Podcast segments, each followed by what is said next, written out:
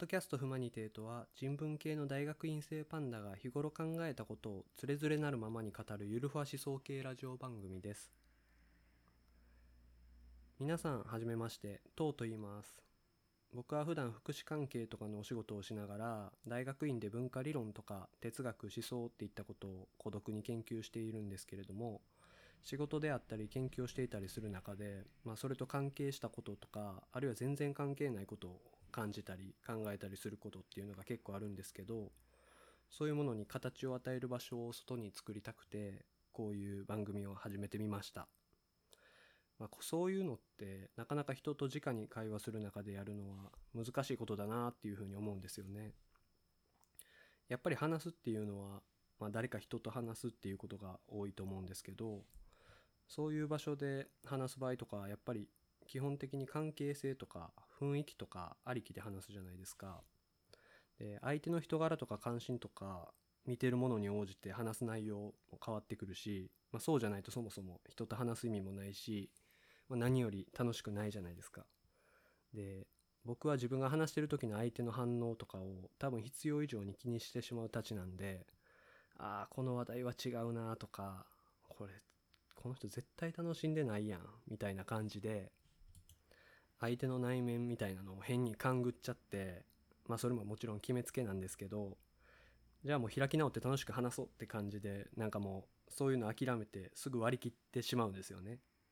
で、まあ、僕たちは基本的に、まあ、それぞれ何かを話したりとか表したりとかする時に、まあ、言葉とか記号を組み出してくる原風景みたいなものがあると思うんですよ。でそのお互いのそこに帰りとか溝とかがあった時に僕たちのコミュニケーションとかってすごいちぐはぐになっちゃったりすることってあるじゃないですか。それはもちろん自分の場合も同じで周りが何だろう何を望んで何が楽しくてこの場所でこんな話をしてるのかとかっていうのが全然理解できない空間に身を置くことになったら例えばそこで「あなたはどう思いますか?」とか聞かれてもマジで何も思わんみたいなことっていうのは 結構あると思うんですよね。で、これ結構辛いんですよね。お互いに。もう仕方がないんだけど、こういうのってまあ悲劇としか言いようがないって。で、まあ、ほとんどの人っていうのはもちろんそうだと思うんですけど、まあ、そういうのは是非とも避けたいじゃないですか。だから、まあ基本的に楽しい会話っていうのは、相手の言ってることに対してそれを理解した上でまあ、自分の関心の範囲の中で応答してそれにまた相手が応答していくっていう形をとっているんだと思うんですよね。でまあもちろんテンポ感とか冗談の頻度とかテンションとかも関係あるやろうから、まあ、必要に応じて情動的な反応をしたりとか突っ込んでみたりとか、まあ、そういうのももちろんあるだろうけど、まあ、何せよ楽しく話すためには、まあ、そういうお互いを調律しして合わせるみたいなことが必要なことが、まあ、すごい多いのかなと思うんですよ。でこういうことって考えてみたら自分が話す内容に対しての結構な制限になるじゃないですか。例えばぼんやり感じてることを言葉にしてみてもそっから感じてることから離れていくようにコミュニケーションが進んでいくっていうのは、まあ、結構あるあるだと思うんですよね。でももちろんそっちじゃないそっちじゃないとか言うわけにはいかないじゃないですかまあその人はその人なりに応答してくれてるんだから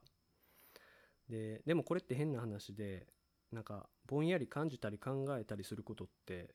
基本的には人とか社会とかとの関係性の中で与えられるというか組み出してくるものじゃないですか。まあパズルとかなんだろう数学とかが好きな人は違うのかもしれないけどまあでもそのとにかくぼんやりとしたものにあの形を与えてくれるっていうのはだからといってその組み出してきた党の具体的な関係性ではないっていうまあなんか話してみたらそれって当たり前の話じゃねとも思いましたけど あのあれ関係性の中で感じたことに関係性が形を与えてくれるわけじゃないって、まあ、なんかちょっと変な話かなと思うんですね。でまあだから結局そういう感じたこととか考えたことっていうのに形を与えてくれるような場所っていうのは、まあ、何かしら自分の仕方で作ったり見つけてあげたりしないといけないじゃないですか。まあ、もちろん形を与えたいならですけど。で、まあ、僕の場合はそれを外に置きたかったんですよね。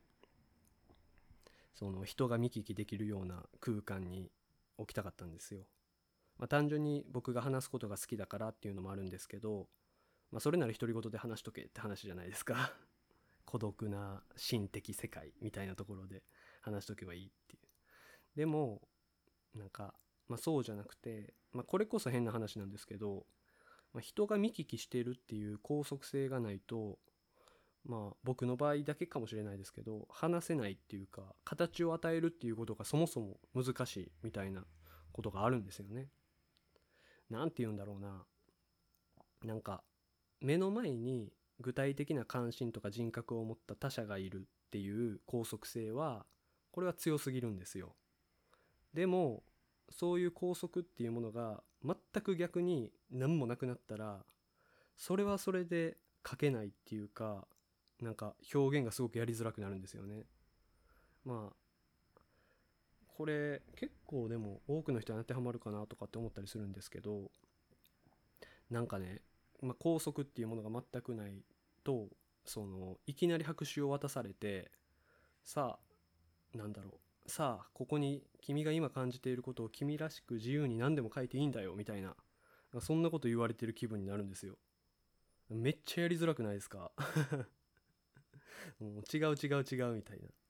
もはやもうその与えられた空間自体が感じてたことに反してるみたいな。だからまあ他人っていうのもだから怖いんですけど白紙っていうのもそれと同じぐらい怖いんですよね。っていうかもうそういう状況になったら動けないと思う僕の場合は。何だろう。白紙に対してよどみなく自由に言葉が出てくる溢れてくるとかってそんなことありえないと思うんですよ。真面目に書こうとすればだからまあそれは何だろうな日記っていう形の拘束性でもいいし人に話したり書くっていう形を取るっていう拘束性でもいいしその人は目の前にいないけどその人とかその人の書いたものに対する応答とかっていう形として拘束性を設けるとか何でもいいからすっごい緩い規制とかルールが必要だと思うんですよね。か何かを書く何か感じていること考えていることを書いたり話したりするっていうことは。でも強すぎると目の前に具体的な会話をする相手がとしてそれがいるとそれはそれで書けなくなっちゃうっていうまあそのもちろんそんな言いながら完全に一人でやるっていうのがまあ虚しいって感じるからっていうのもあると思うんですけど間違いなく、まあ、だってさ感じてることとかがに形を与えたから何なんとも思うわけじゃないですか。お金が手に入るわけでもないし日々の暮らしが豊かになるわけでも多分ないじゃないですか。やったらせめて人の聞ける場所で話そうっていうのもありますよね。でもまあそんなこと言っても物理的にはどうあれまあ文章とかあの物理的には何だろうどうあれ文章とかツイートとか、まあ、メールとかを書いたりする時っていうのは、まあ、基本的に相手は白紙に対してなされるわけじゃないですか。だからルールとか拘束とか関係なく何かを書く時っていうのはやっぱり常に相手は白紙なわけですよ。で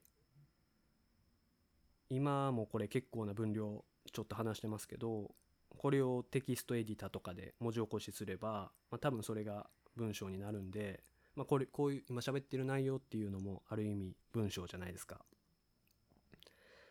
でまあそれなりにね中身もあるかもしれないけれどもやっぱり基本的には何かがないと書けないじゃないですか。何かあったら書けるけど何もなかったらやっぱ書けないんですよ。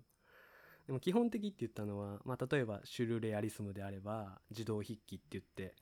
本当に考えるっていう工程を一切挟まず、まあ、思いつくままに書いたりだとか、まあ、なんだろう精神分析であれば自由自由連想って言って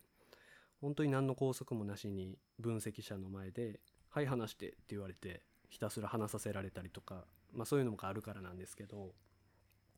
まあ、その場合は多分その主体っていうのはもうすでにあなたには何かがあるっていうふうに見なされて形にするとかじゃなくてもうとにかくそれを排出してくれみたいな出してみようっていう多分そういう発想だと思うんですよね。でもこれだって話せない人は話せないし書けない人は絶対書けないですよ。だって意味不明やもんね。そんな自由与えられたって。絶対持て余すと思うんですよね。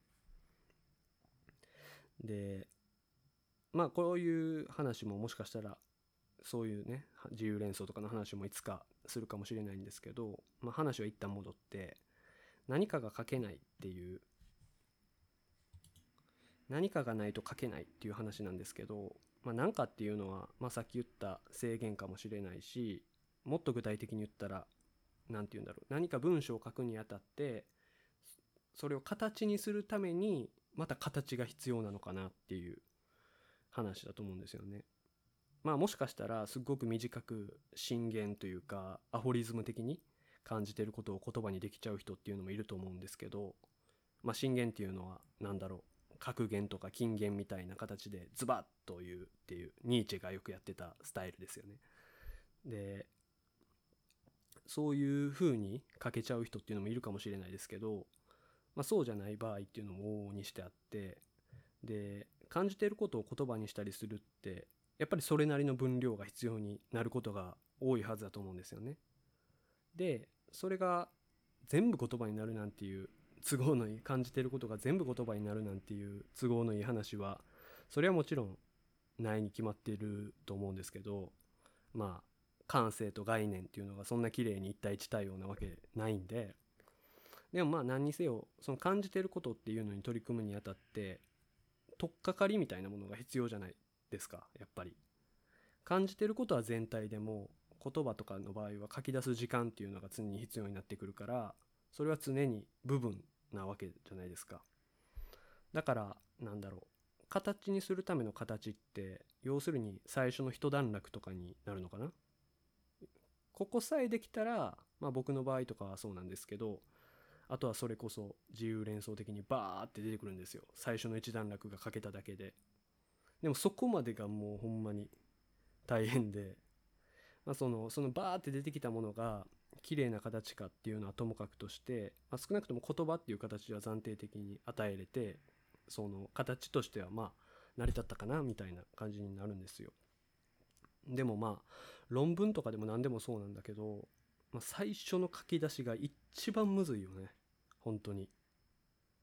今僕これウォークフローイーっていうアウトライナーで、まあ、アウトラインになりそうな部分っていうのをバーって書き出して、まあ、できるだけそれに即して今話してるんですけど、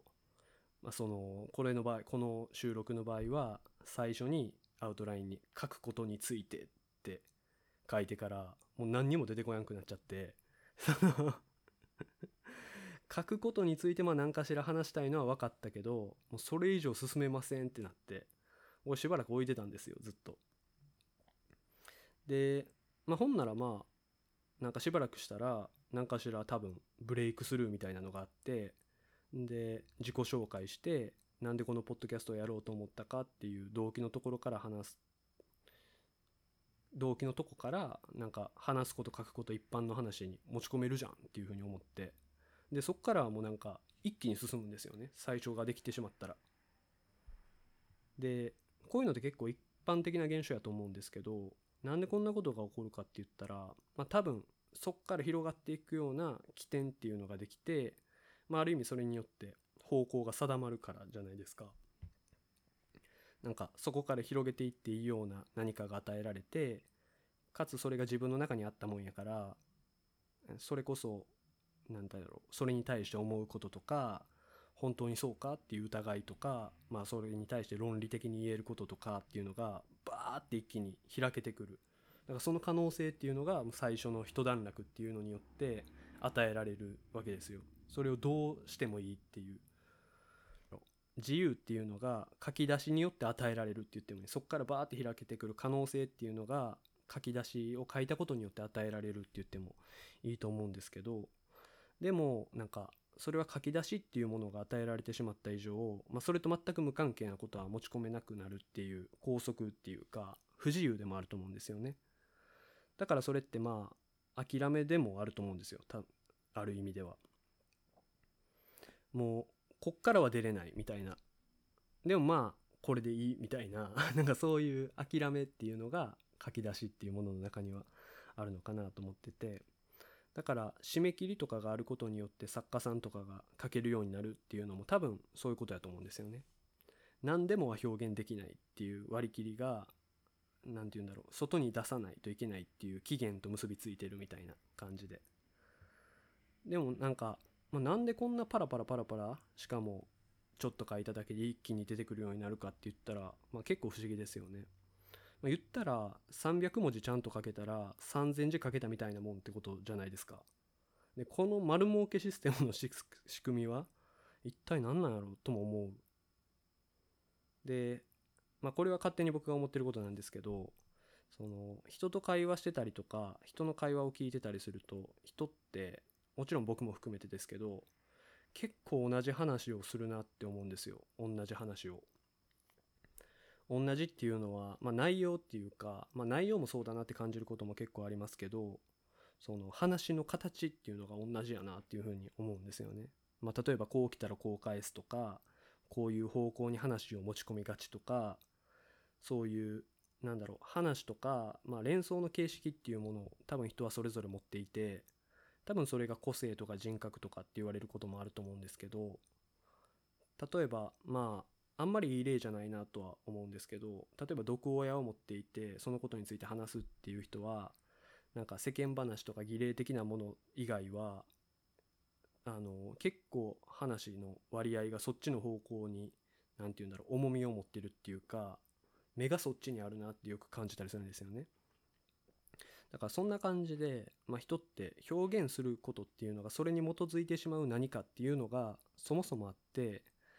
なんだろう白紙っていう全くの白紙っていうのに応答することはできないけどスムーズに何かがあってさえくれればそれに自分の癖っていうのを絡めて話を膨らませるっていうことはできることが多いはずやっていうふうに思うんですよね。だから書くっていうこととか独り言とかまあもしかしたら小説とかにもまあ、そもそも会話とか他人との関係っていうのが組み込ま組み込まれてるとも言えると思うんですよ。だってそれはあ何かあるものに対して応答するっていうことだからでなんか書き出しさえできてしまえれば世界観っていうか全てがそこに引き込まれていく引力っていうかなんかそういうのに吸い込まれるようにどんどんどんどん次に次にっていう風にして継いでいけるようになる書き出しっていうのもまあ、基本そのゼロみたい白紙に対してとかって言ってたけど全くの無から想像じゃないっていうか、まあ、01ではないと思うんですよね。0.2ぐらいはその自分の中にある何かっていうのを持ってるしまあなんだろうまあその書くことのハードルを下げるっていう意味ではまあよくはないんですけど、まあ、なんならまあ何でもいいっちゃいいじゃないですか。もうあとは癖で反応してくる。何かがあったらそれに対して自分は反応できるんで。その感じたり考えたりしたことのあるものを引き出してくれるようなものならまあ一応は OK じゃないですか。自分で納得できるか置いといて。だからなんか本当はそんな気構えすぎずに最初のものをポンって何かしら軽く作っちゃえば体は動き出すことができるっていうのが結構あるあるだと思うんですよね。でこれってまあ書くこととか話すことについて話してきましたけど作ることとか生きること一般にも結構当てはまる話だと思うんですよ。まあ、そもそもねなんか内政とかっていうことに、まあ、どんな意味があるのかとかはまたいつか機会があればその時にお話ししたいなと思います。では今回はこの辺で。またね